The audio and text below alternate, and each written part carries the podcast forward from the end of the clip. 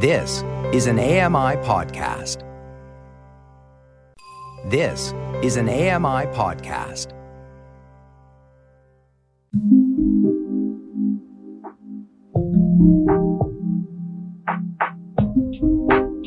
As a young nursing student, I learned the value of good communication. I recall sitting alongside a small group of fellow nursing students while we were all listening to a seasoned nurse who was giving us report. I sat there, wide eyed, eagerly trying to understand and take in each of her words. I remember my mind feeling distracted as I looked at her in awe, wondering if I would ever reach that level. She was just so knowledgeable and confident. When she started talking about my two clients that I would have the opportunity to look after that day, I recall feeling so eager. Yet, my nerves began to rise. The excitement of the opportunity made my stomach completely turn, yet it gave me goosebumps at the same time. I was so young and innocent, but innately, I felt totally elated to potentially have the opportunity to help someone. As I diligently took notes of precisely what she was saying, I knew to value her opinion and to acknowledge internally just how little as a nursing student I knew at that moment. I'm Becki Czar, and this is The Blind Reality. During report, I often sat quiet, just sitting there, learning from those around me. I hoped that one day I would be able to see my reflection in that nurse. I hoped that one day I would possess the knowledge, confidence, and poise that that nurse exhibited. And I hoped that one day I would have a voice that could contribute and that others would recognize and value my opinion just as much as we valued hers.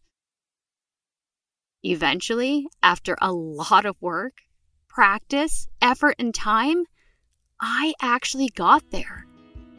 By then, I had graduated from nursing school, transitioned out of acute care nursing, and I had been working for the federal government for a few years. At that point, I most definitely did not know everything, but I had found my groove. I had found my area of nursing that I was completely passionate about. Over the years, I had tried to take in as much wisdom and experience from my colleagues that surrounded me as I possibly could. At meetings, I was now starting to speak up and offer my insights and opinions.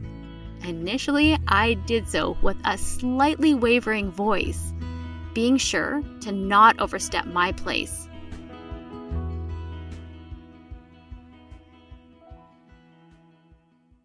In time, I was being asked to contribute more, to consult on different projects, to present and create resources. I had found my place at the table. And I realized that, like that nurse from so many years ago, people now listen to me because they valued my thoughts. I could actually contribute my view because I finally possessed knowledge I was just getting to a place in my career where I had always wanted to be when the wheels fell off. Suddenly, after losing my eyesight, I also lost my momentum and confidence, which at the time, honestly, it felt fine. People no longer wanted to hear my opinion, and initially, I didn't care because I didn't have an opinion to give. My mind just felt empty vacant, and unable to think at the level that I once did. Despite my mind feeling completely vacant, I recognized that in fact, my mind was actually too full. It was just too full to process anything else. Sure, I knew all of the information that I knew the day before I lost my eyesight. I still technically possessed all of the knowledge and expertise. Yet, at that time, it was as if it didn't exist. It felt like the day that I lost my eyesight, was also the day that society wiped my professional slate clean. To the average person that didn't know me already, the general onlooker or passerby, I was just a blind person. I felt like I was automatically discounted. Assumptions were made before I even had an opportunity to open my mouth. The visual image of this new me was what their first impression was automatically based on. To say that this annoyed me would be an understatement. To say that this still annoys me would most definitely be an accurate statement. I don't know why I feel like I still need to prove myself to anybody new, but I feel like I almost need to offer up a slight synopsis of my education and resume in order for them to give me a genuine chance to have my voice listened to. I know, I really shouldn't care, but this podcast is all about being honest. And if I'm being honest, a part of me does care I guess that's still something I need to work on. So, when reflecting back, in a way, I went from having nothing to say to having lots to say, and then being in this awkward place where I feel I have stuff to say, yet no outlet because of assumptions. Occasionally in time, I started volunteering as I was trying to make strides towards becoming once again my familiar self. I attended a meeting simply as a visually impaired person. There were both business people as well as clients, like myself, in attendance. I don't recall the particular topic around the meeting, but I do remember a component of it sparking my attention. Some of the concepts that were being presented were really interesting, causing me to be intrigued. And as a result, I had a question. I waited for a respectable opportunity to raise my hand and indicate my question. This was the first time that I had spoke up in front of a group in a really long time. This was the first time that I was putting the attendees' eyes on me, so I was feeling a little bit self conscious. Anyway, I asked my question in a professional manner formulating my question with words that I would have used commonly in a professional environment. After asking my question, I remember there being a moment of dead silence. Being somebody who could not easily attain a lot of visual information that's going on around me, I started to hesitate. God, did I ever wish that I could just see the expression on the person's face that I posed the question to? I wasn't trying to be rude. I didn't think it was an inappropriate question. It wasn't an intensely hard question. And I didn't think it was an offensive question. It was just a question. Eventually, yes, my question was answered and at the end of that meeting, the presenter came up to me, as did a couple of other people, asking me what my background was in. I really didn't think too much of this initially, but over time, similar scenarios had played out. It's frustrating because at times people assume that I don't have a lot to bring to the table simply because of my life circumstances. I now find it kind of humorous to see how people react when I do have an opportunity to verbalize my thoughts. Don't worry, I don't go around being a know it all or generally offering up a general synopsis of my resume. I'm still the quiet, modest, somewhat reserved person when in a professional environment. I may not use all of my nursing knowledge or even be able to call myself a nurse anymore but my slate was not wiped clean. Over the past eight years, I've continued to put myself out there, even when it's not a totally comfortable environment, because I'm a believer in the concept of when one door closes, another opens.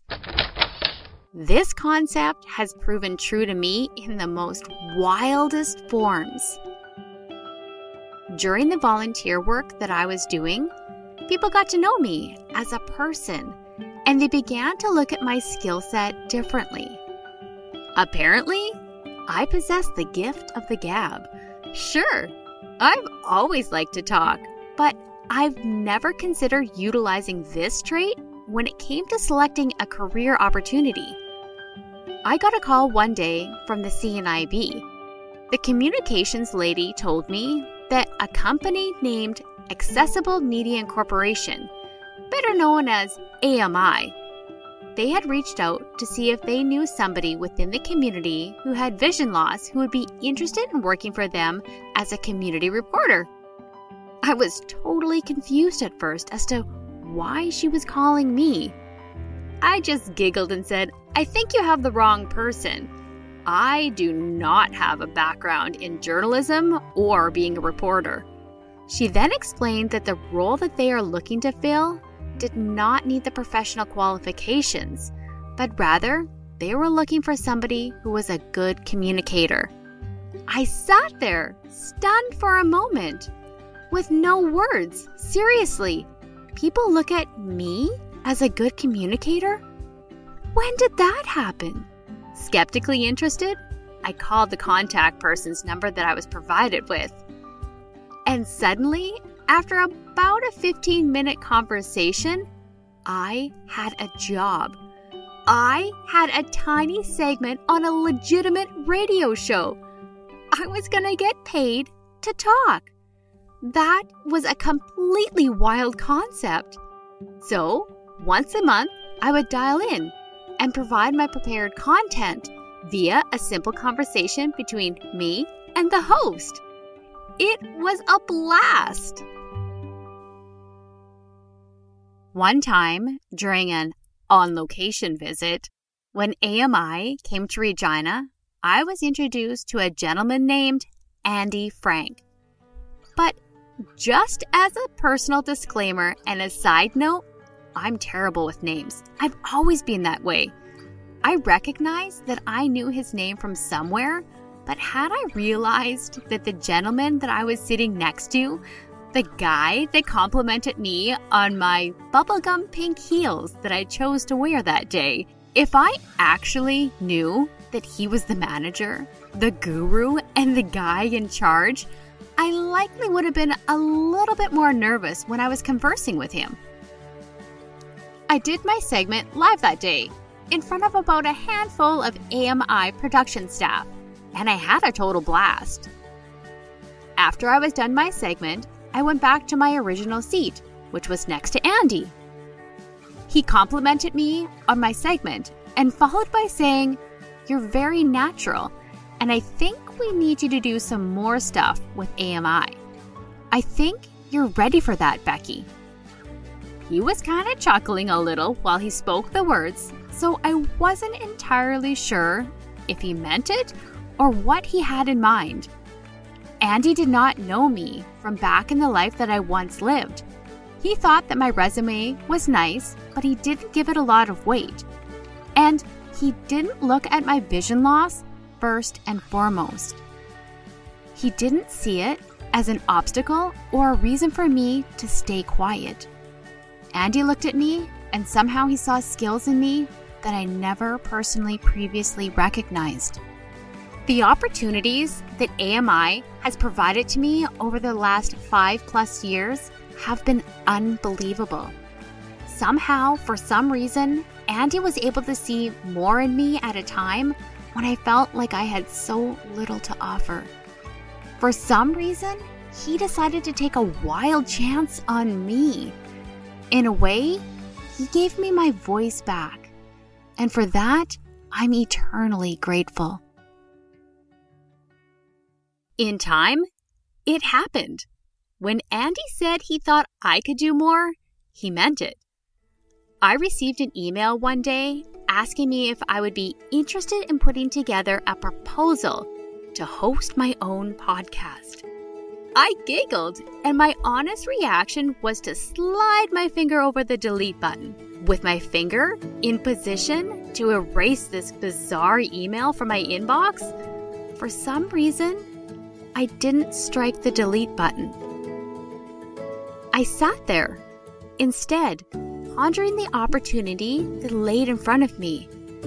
I read that email several times over, and as I once again started at the top line, my level of intrigue grew.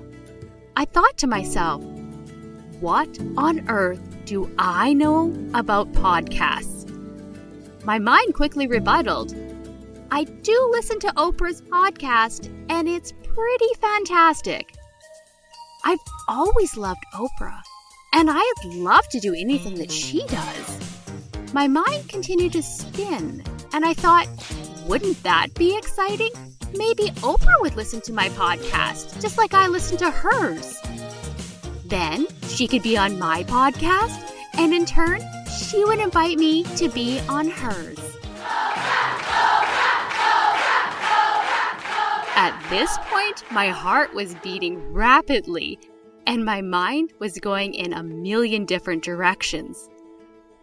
One of which reminded me that I should probably come back to reality. Besides, Oprah is Oprah, and I am Becki, and perhaps I'm not quite there yet terribly nervous and completely unsure of myself, I replied back to Andy that I was in. Over the past two seasons, as a person, I've grown. Admittedly, each time an episode comes out, my heart hurts and my stomach feels a little bit nauseous because, like I said in the very beginning, most of these stories have not been heard outside of my closest inner circle. So it kind of feels like when an episode is released, I kind of peel back and reveal another honest, unfiltered piece of myself. And I share it with the world. I realize that some people will listen to the podcast with both their heart and mind. Some people listen while they're multitasking. Some people will listen and judge. And some people will like an episode and others won't. But I have been given the opportunity to have my voice once again heard. And although I may not be sitting around a fancy boardroom table surrounded by brilliant colleagues, I do feel like I'm in a better place now, where I have an opportunity to sit around my kitchen table, surrounded by people I love. So today, I thought it'd be really fun to have a conversation with the person that gave this podcast life. He's the manager of AMI Audio, the leader of the pack. I am so pleased to welcome Mr. Andy Frank. Welcome to the show. Thank you very much, Becki. It's truly an honor to be here. My first question is What intrigued you about working in the area of broadcasting? Well, it goes back to when I was a kid in Montreal. I was born and raised in Montreal. And I lived in a household full of new Canadians speaking a wide variety of different languages, old European languages, usually very loudly and usually none of it English. So at night, when I was heading to bed, I would turn my clock radio to the AM dial. Yeah, that's right, clock radio, AM dial. That's how far back I go. Uh, when I listened to men who sounded calm, reasoned, funny, informed. And these guys became my heroes. And I thought then, I want to be one of those guys when I grow up. But it took me many, many, many years and a lot of winding roads to get there. But I'm finally here, although I don't always live up to the same standard that I set for myself in terms of being calm, reasoned, or funny or informed. Andy, what are you most proud of that you've had the opportunity to be part of so far within your career? So, as I said, I, it took me a long time to get going in broadcasting, and uh, so once I did, I was already kind of as a you know middle aged. So, as it turned out, as soon as I got to know what I was doing, I was teaching younger people various aspects of what I had just learned, and also obviously what I had gleaned all my life, just listening to various different broadcasters. So, for example, at University of Toronto, I had over 300 students contributing to a, a daily live morning show, not dissimilar from shows like now with Dave Brown or Kelly and Company. And I produced and hosted that show. And many of these 300 students ended up with professional careers at CBC or at CTV or at the Globe and Mail and so on. Even though the University of Toronto didn't have a radio and TV stream, they did train journalists, and that's where they got their feet wet sometimes. But really, what I'm most proud about what I've accomplished in my uh, career is the six years I spent at AMI, or the last six years I spent at AMI, where we've introduced so many new broadcasters to the airwaves, people who had either no experience or very little experience as broadcasters. For a lot of people don't know, AMI Audio used to be just a reading service that sometimes did some documentaries, but about six years ago, and the reason I was hired was to convert that into a more conversational form, so live shows and so on, and ultimately with these podcasts. And today we have 70 contributors overall to the channel, of which, of course, Becki, you are one. And 70% of them come from the community that we serve. So there's people like Joeita Gupta who started way back at the beginning when I started there, who now have careers at places like CBC, and there's going to be others who uh, are going to end up doing great things as well. So I'm incredibly proud of that because I'm giving people a chance of doing something that I myself would have wanted to have had at some point in my life, and that just makes me smile. Next, I'm wondering what brings you to work every day? Well, AMI is a broadcast manager's dream environment because we're publicly funded through a special program that people can look up. It's called the 9H program. And to the extent that we don't need to answer to ratings and to advertisers, we act as though we do. We act as though we have judges out there for everything that we do and say and every, you know, so on. But really, we're measured by how well we serve our audience and how well we meet our mandate. And that allows for tremendous creativity. And when you think about how rare that is in any environment, let alone the broadcast environment, which is hyper competitive and getting more and more so every day, that is just an absolute joy. And the best part is, I work with people who appreciate how blessed we are to be given this blank palette. My bosses, people like John Melville and the president and CEO David Errington, they just let us paint. They don't sit there and micromanage and ask all kinds of questions about every little nuance. They just let us go because the feedback's been good. And so they're just letting us fly through it. So that for me is it's a dream job and it's that's what brings me to work every day. So, you have rolled the dice on me on several occasions and have given me so many different opportunities to work with AMI. And clearly, I am not formally trained at all in this area. So, I'm just curious what did you see in me? Well, you were recruited not by me, you were recruited by Marianne Dion Jones through your friends and colleagues at the CNIB in Regina I did not know who Becki Czar was. Marianne just announced to me Becki Czar is our new community reporter from Regina. I said, That's great. We're looking forward to meeting Becki Czar one day. And then you started appearing on our airwaves. And I thought, wow, that's Becki Czar's got some jam. That was, you know, I was sufficiently impressed. I could tell right away. Yeah, I could tell usually within the first minute as to whether or not someone belongs on the air or not. Doesn't mean they don't always, you know, remain on the air, but some people belong more than others and you clearly belong. And then we took this uh, wonderful road trip in 2018. So I guess you'd been part of our team for probably, I don't know, six months or something by that time. And we went across the country with the morning show at the time to uh, a bunch of different cities. And our stop in Regina was at that CNIB. And there we uh, interviewed a bunch of people from, you know, related to that organization and so on. And then you appeared because you were going to be one of our special guests. And I met you there and I thought, that's Becki Czar. I took a look at what you were wearing and I thought, wow, that's a nice little black dress she's wearing. But look at those pink shoes. And I thought to myself, and I swear to God, this is true. I thought to myself when I looked at your shoes, I said, This is a woman who's got a story to tell. And one day I'm going to want to hear it. And ever since that time, of course, we introduced the podcast things. I invited you to contribute some ideas as to what you'd want to do with your podcast. And um, frankly, you've exceeded expectations, Becki, ever since that time. But it was those pink shoes that really sealed the deal.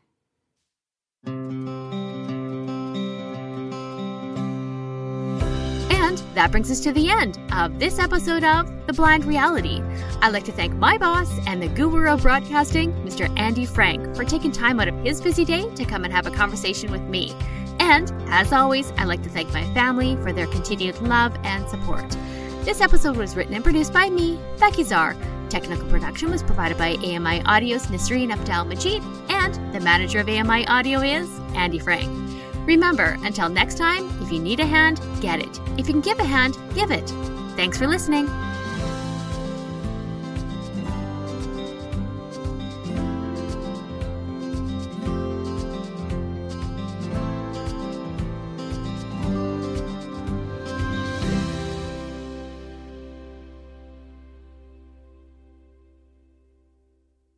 This was an AMI podcast. For more accessible media, visit ami.ca.